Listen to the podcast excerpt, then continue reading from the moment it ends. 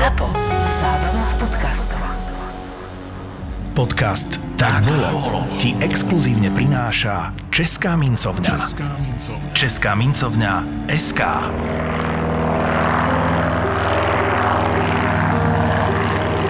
To lietadlo padlo pomerne v malej výške. Ono sa tak zrútilo, ako keby, že vyletelo do vzduchu, asi vo výške 20 metroch sa stočilo a narazilo do zeme. No a tým pádom sa to v podstate nedalo absolútne.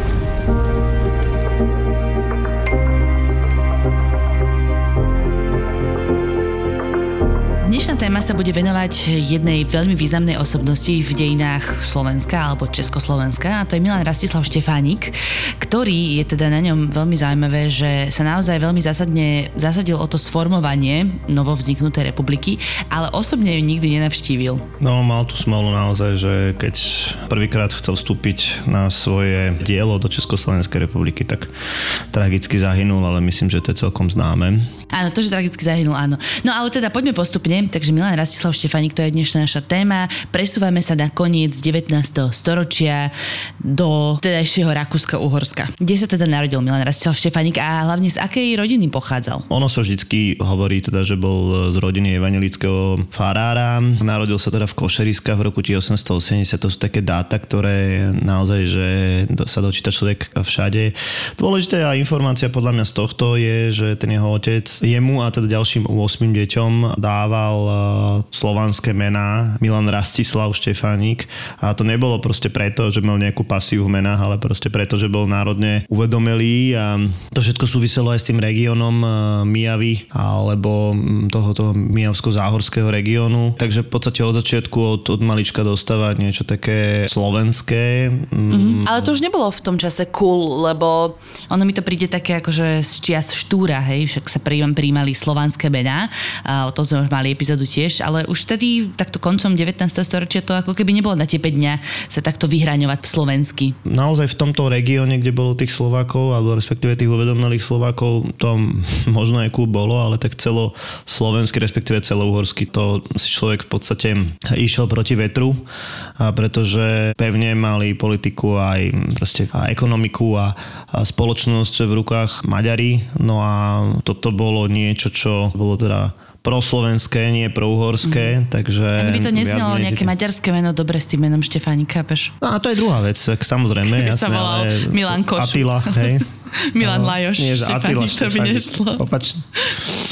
No, o tom si niekedy dáme tiež podcast o tých menách, že vlastne jak dôležité boli mená v tomto 19. storočí v rámci nejakého nacionalizmu, ale to je úplne iná téma. No. Pochádzal teda z nejakej chudobnejšej rodiny, alebo práve, že boli, keďže si vravil, že evangelický farár? Tak, evangelický farár bol človek, ktorý mal nejaký majetok, samozrejme ten majetok bol fará a tak ďalej, bol majetkom cirkvi, ale teda mali nejaké prostriedky a nazval by som ju nižšia stredná trieda. No. Ja naražujem na to, že už potom, keď sa dostal na štúdia, o ktorých mi môžeš povedať, tak sa ako keby celý čas boril s tým, že nemal furt peniaze a snažil sa to nejako nahrabať niekde. To bude jeho celoživotná vlastne taká galiba, by som to povedal a že nebude mať peniaze, on bude naozaj celý čas sa boriť s dlhmi. Jasné, keď zoberieme to, že Štefanik pôjde študovať do Prahy, teda prejde niekoľkými strednými školami, aj chvíľku bude aj v Bratislave, tak e, napokon teda skončí na štúdiách v Prahe, začne študovať techniku, no a tu bolo úplne iné prostredie, samozrejme stretne sa tu s niektorými e,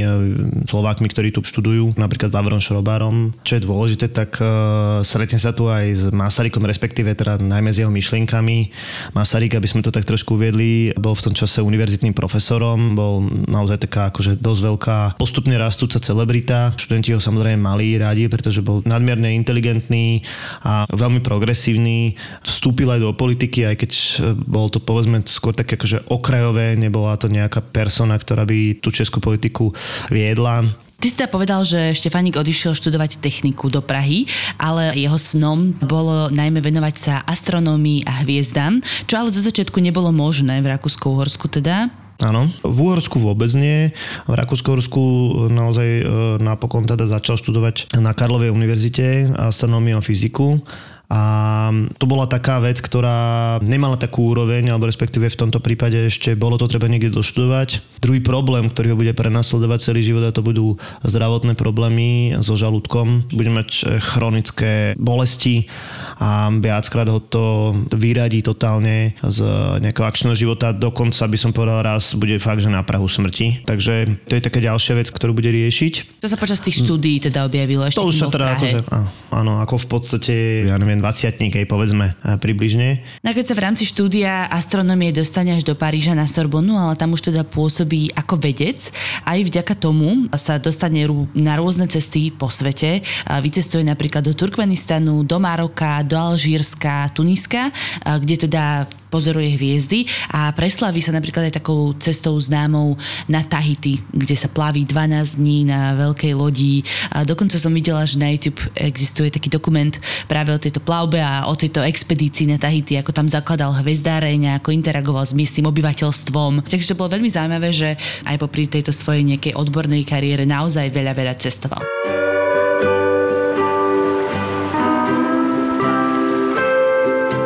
29. apríl 1911, denník Françoisa Tusána, kolegu z vedeckého týmu Milana Rastislava Štefánika. Ak ste astronóm, ktorý sa venuje výskumu Slnka, konkrétne slnečnej koróny, potom sú zatmenia Slnka pre vás tým najdôležitejším predmetom pozorovania. Preto aj tento môj zápis vzniká na jednom z najodľahlejších kútov sveta. Sú ostrovy Vavau v štáte Tonga v južnom Pacifiku. Vavau je skupina približne 10 ostrovov. Nachádza sa 270 km severne od Tonga Tapu. Patrí do súostrovia kráľovstva Tonga v juhozápadnom Pacifiku. Ostrovy sú nízke, neobývané. Iba 20 z nich je obývaných, zväčša sú koralové. Najvyšší siaha do výšky asi 204 metrov nad hladinu oceánu. Ostrov Vavau má 90 km štvorcových a nedaleko prístavu Puerto del Refugio sa týči vršok Paleze. Práve z toho sme s vedúcim našej expedície Milanom Rastislavom Štefánikom, s Lujom, Pierom a ďalšími pozorovali zatmenie slnka. Ale poďme po poriadku. Začiatok roka sme ešte trávili na Tahiti a pripravovali sme sa na pozorovanie, ktoré nás čakalo v apríli. Aby sme na Vavau prišli včas, vyrazili sme z Tahiti 24.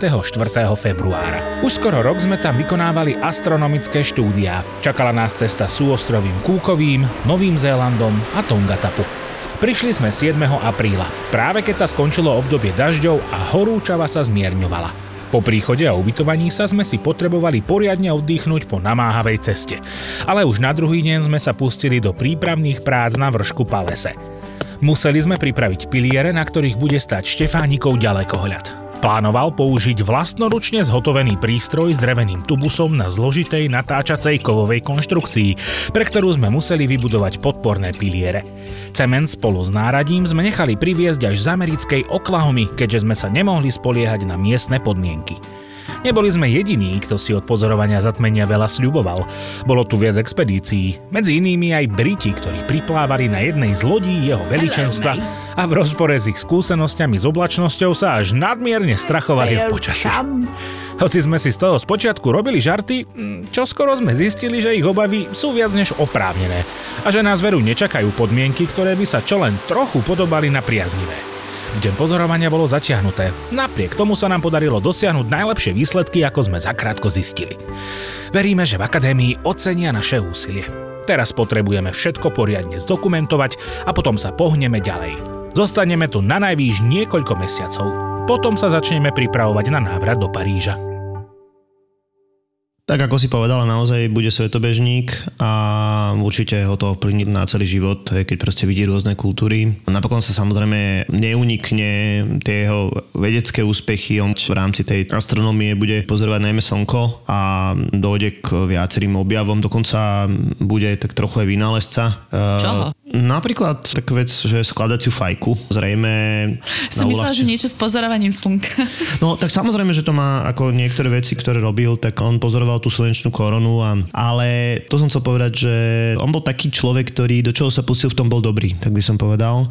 A naozaj teda inteligencia mu určite nechybala, samozrejme aj taký ťah na bránu a nechcem teraz akože robiť z neho nejakého poloboha, ale za toto, za, za tú svoju cieľavedomosť si určite zaslúži obdiv. Stane stane sa francúzským občanom aj vďaka týmto svojim úspechom a francúzska vláda ho vlastne poverí tesne povedzme pred prvou svetovou vojnou takou montážou, respektíve vytvorením siete meteorologických staníc v Ekvádore, na čom teda Francúzi mali svoj záujem, najmä finančný, taktiež na Galapágoch a to sa mu teda aj podarilo. Pred prvou svetovou vojnou, niekde v roku 1914, je ctihodný občan Francúzska. Poriadne cestovaný, aj všelijaké zvieratka postretal na Galapágoch a tak.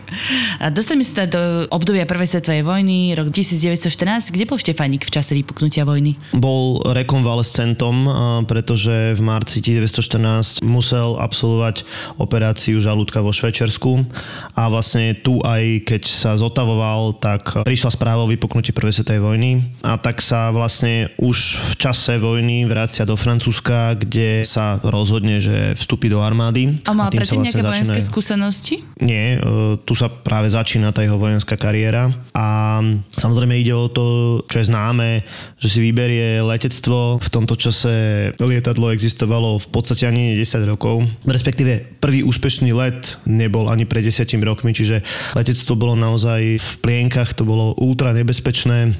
Naozaj v tomto prípade to bol vyslovene adrenalín.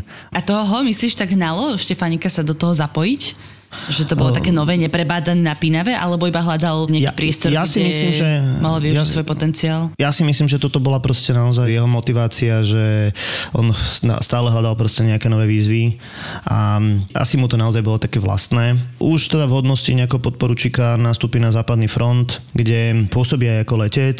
Je menej známe, že sa tu zaslúži aj o zriadenie meteorologickej služby e, na fronte, e, čo napokon aj bude mať nejaký akože vojenský efekt. Hej, to, že To je celkom zaujímavé, lebo on si uvedomoval, že vlastne pri bojoch ti môže skaziť tvoje plány alebo vylepšiť počasie, hej? V podstate išlo o to, že prvá svetová vojna bola zákopovou vojnou a keď začalo liať, tak eh, z tých zákopov sa pomerne dosť často vyliezalo, alebo dosť ťažko vyliezalo a to počasie tam naozaj hralo rolu, takže v predošlých konfliktoch to až také dôležité nebolo. Čiže začal sa aj tomuto venovať, ale na tom nemeckom fronte teda, nezotrval až tak dlho. Nechal sa potom preveliť do Srbska. A to je celkom zaujímavé, že práve preto, že už keby začal pociťovať, alebo neviem, či to je doslova tak, že začal pociťovať, ale uvedomoval si, že práve na tom Srbsku bojujú nejakí československí vojaci a on keby mal takú túžbu sa k ním pridať a pomáhať im práve tam. Áno, to sa naozaj veľmi často hovorí, že on si už počas tej prvej svetovej vojny už počas toho roku 1914 vlastne uvedomil, že je možné niečo robiť pre Slovákov a na tom srbskom fronte v podstate príde v e, nevhodný čas, pretože ten vývoj sa tam pre dohodové mocnosti, čiže pre Srbsko a aj pre tú francúzsku vojenskú misiu, ktorej on bol členom, nevyvíja dobre a vlastne musí byť evakuovaný. Problém bol v tom, že jeho v tomto čase zase prepadli tie žaldočné problémy. Skončil takmer fatálne. Pri tej evakuácii havaroval a takmer naozaj pri prevoze do Talianska zomrel. Zachránili mu tu vlastne život lekári. No a tu sa o ňo starala aj jedna z jeho priateliek, by som povedal. Claire de Juvenel. To bola taká jeho družka čo chcem povedať je, že teda Štefanik naozaj nemal problémy so ženami, naopak bol pomerne šarmantný a jeho životopisci, a teda najmä ten jeden životopisec, hovorí, že bol eh, pomerne teda sebavedomý a možno až taký narcis, ale teda v rámci úspechov eh, už jen to malo efekt. Čiže vystredal veľa žien, ale ako si mi spomínal, tak on nebol akože nejaký super pohľadný. Podľa mňa mal taký nejaký šarm, aspoň z tých fotiek, čo som videla, taký kukuč. Dosť to, presne, dosť často sa uh, aj pri tých opisoch, aj pri tých um, spomienkach žien spomínajú jeho oči, jeho prenikavý pohľad, ale naozaj na pomery 20. storočia nebol veľmi vysoký, no a, a pomerne veľmi rýchlo začal plešatieť. To my si moc neuvedomujeme, pretože my sme zvyknutí na tú jeho výzáž s čiapkou francúzskou, ale teda reálne niekedy je zobrazovaný aj bez nej, takže bol samozrejme plešatý. No.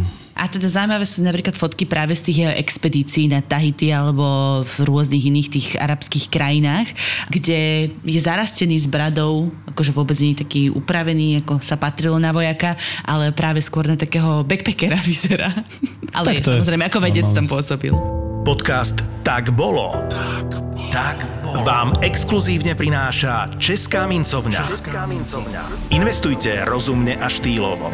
Investičné mince slovenského orla a českého leva nájdete iba v e-shope Českej mincovne. Česká mincovňa SK. Potom, čo sa teda zostavil z tej operácie a sa vracia späť do Paríža, by sme mali spomenúť, že on teda celý čas bojoval ako francúzsky vojak. E, nie ako československý, ale ako francúz, bol aj francúzským občanom. Ale teda mal nejaké to cítenie proslovenské, lebo však odtiaľ pochádzal.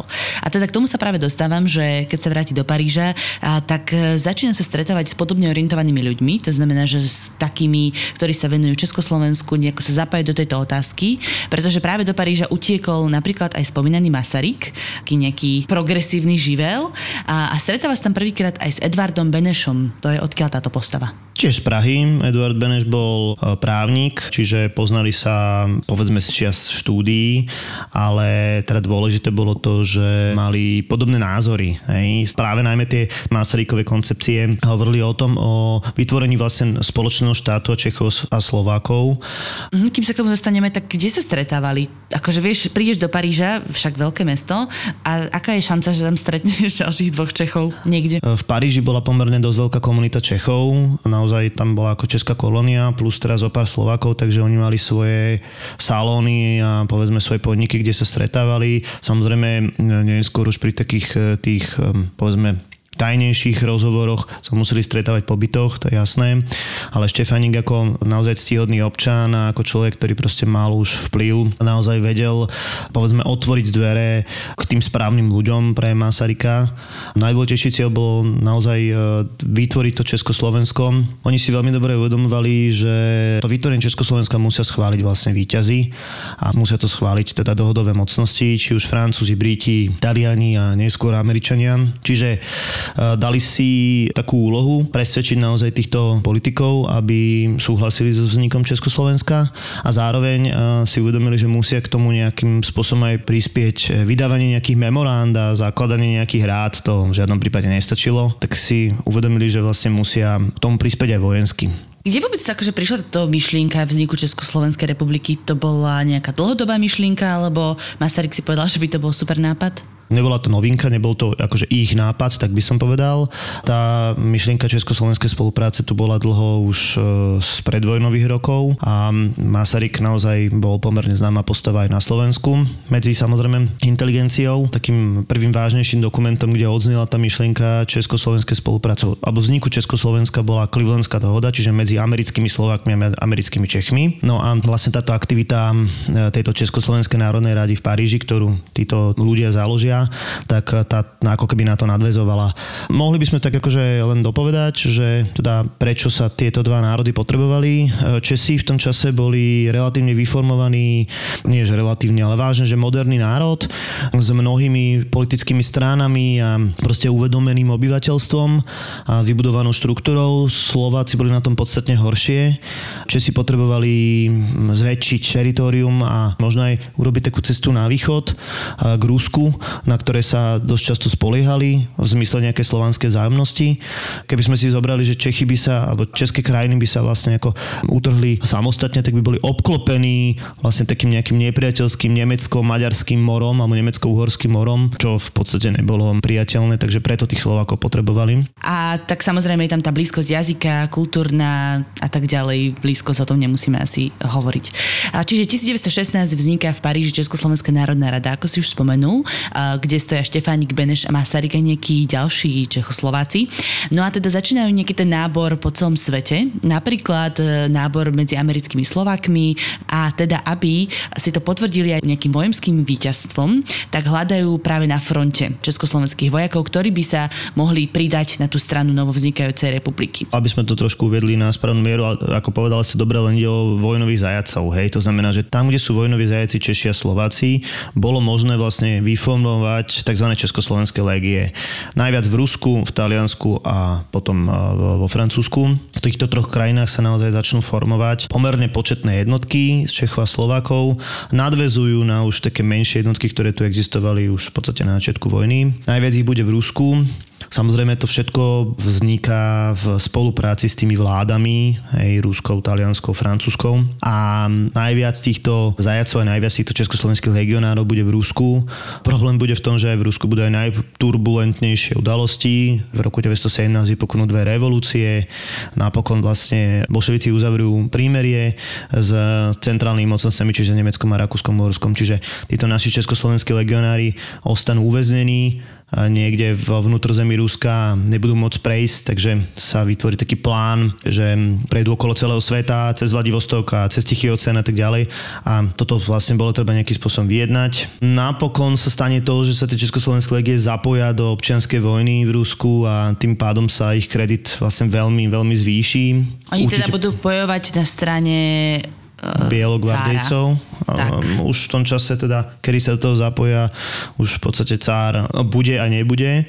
Mm-hmm. Ale teda princíp bude, že no budú... proste boju... proti bolševikom. Tak, tak. To Bojujú proti bolševikom, áno. Ale teda to sa deje už aj po vojne a ako si spomínal, je tam plán na ich záchranu a Štefanik sa vyberie do Ruska vlastne vyjednávať e, tú ich záchranu. Koncom roka 1918 sa ich snaží motivovať, aby ostali v boji. To je problém, pretože zoberme si, že Československo 28. oktobra 1918 už vzniklo a tie legie v podstate strácajú v tom Rusku zmysel, respektíve oni strácajú motiváciu, tí vojaci.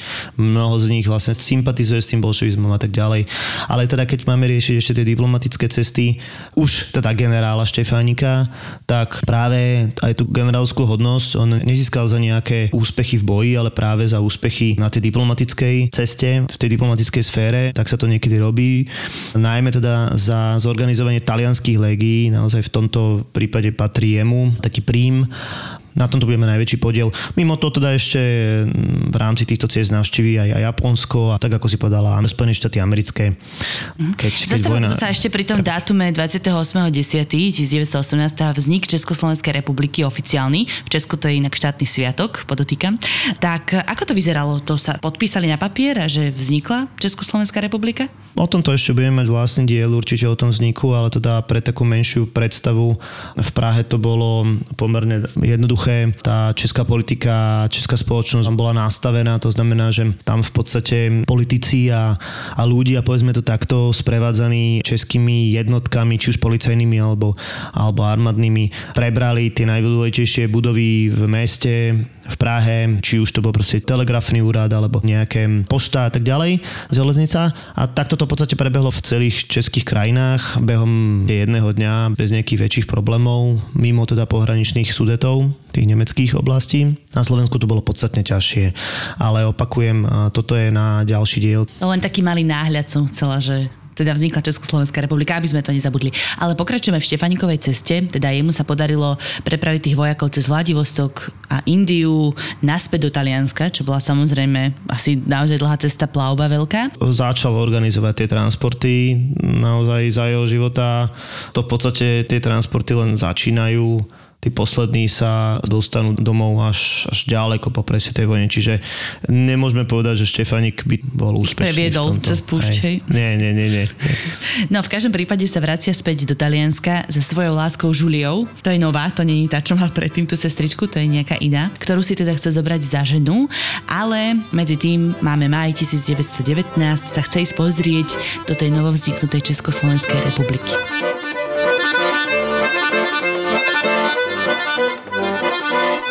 Denník Markízy Emilie Castella, priateľky Giuliany Benzony. V Ríme som stretla lásku. Prišla ako blesk z jasného neba a zasiahla tak, že sa vo mne všetko zapálilo. Toto na mňa vychrlila moja drahá Juliana, keď sme sa stretli. Stávajú sa veru neuveriteľné veci tejto mojej milej priateľke.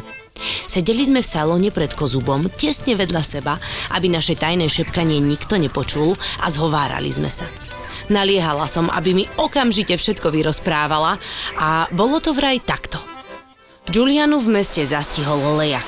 Bežala sa skryť na prvé miesto, kam sa dalo a z okolností to bol palác nášho známeho Gegeho Primoliho, kde práve v salóne hostil viacero prominentných hostí. Nechcela vraj rušiť spoločnosť, ktorá sa v družnej debate o čom si zhovárala, želala si len čím skôr sa zohriať pri kozube. Uvedomila si však, že ju kto si uprene pozoruje a všimla si nízkeho muža vo francúzskej vojenskej uniforme, ktorý na ňu obdivne hľadel. Oslepili ma jeho svetlomodré oči. Povedala mi zasnenie a dodala, že sa ešte nestretla u muža, navyše netaliana, s takým okázalým sebavedomím. Ako ladne sa napriek svojej malej výške pohyboval vedľa hostiteľa. Ako hrdo stál, keď ich predstavovali a ako ani na chvíľu nezaváhal a okamžite jej navrhol ďalšie stretnutie a to hneď na druhý deň. Súhlasila.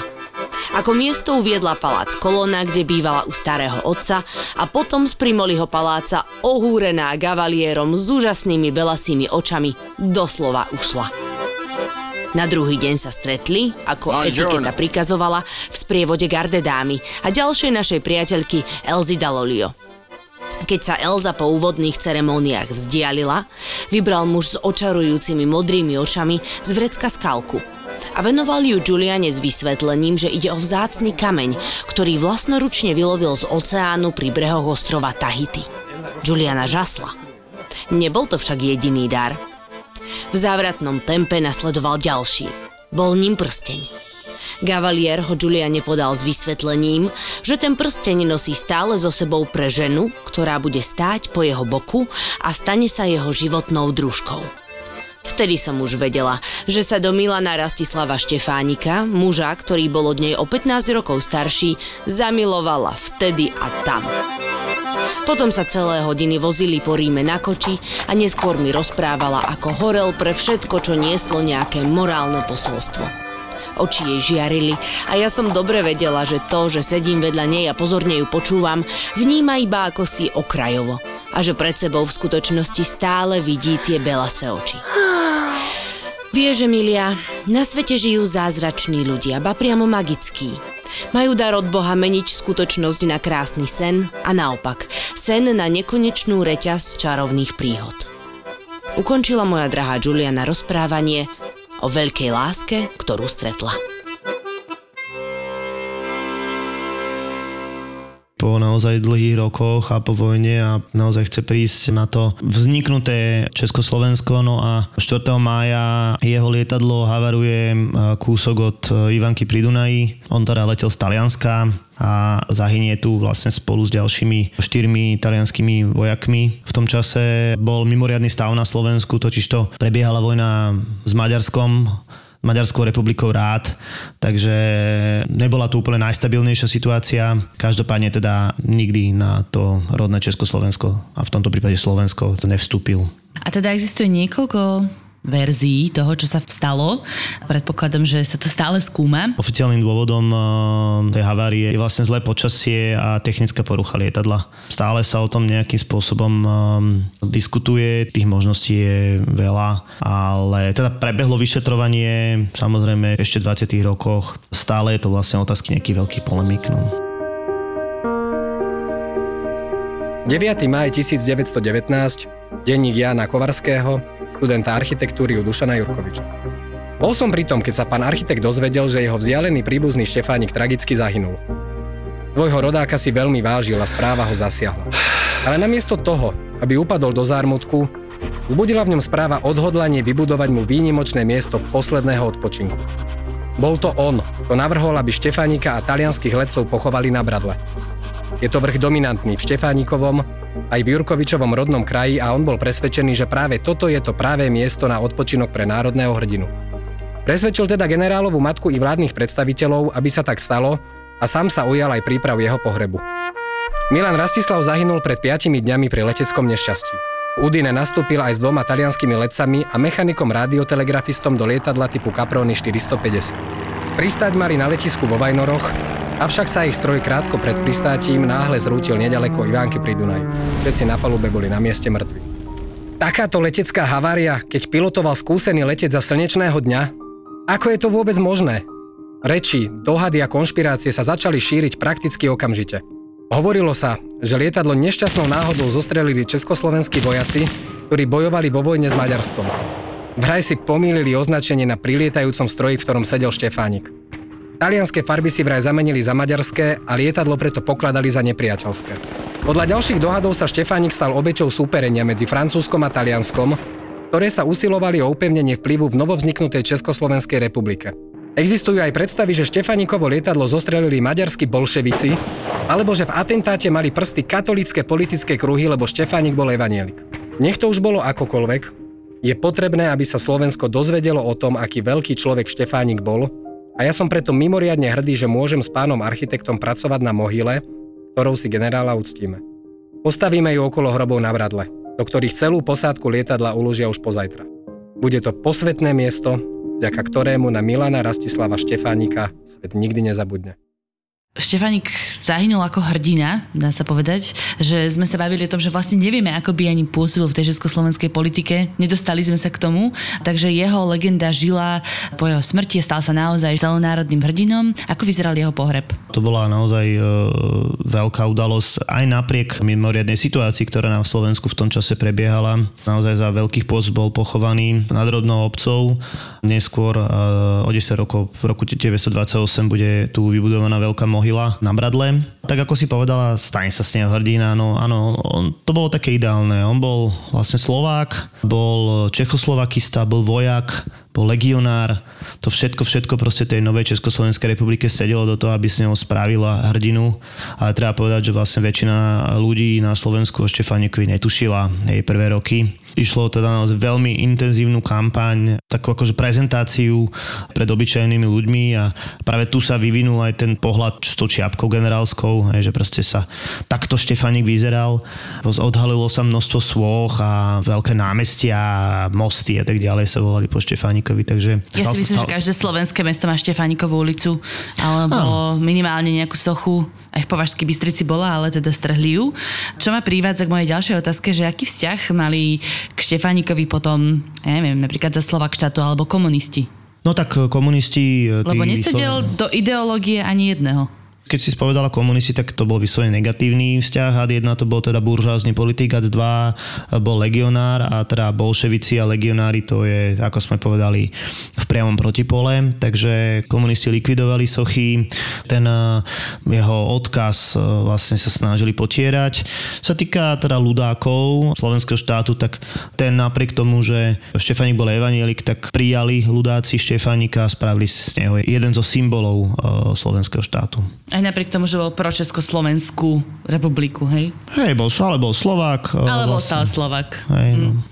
Ja som inak e, ešte k tým komunistom našla na YouTube e, takú reportáž z roku 1968, ako sa koná celospoločenský pochod 150 tisíc ľudí v raj až pochodovalo k mohyle si uctiť Štefánika. Ešte tam vyslovene bolo priznané, že 20 rokov sa močalo o tom, ale teraz je tu celonárodný pochod za slovenského hrdinu.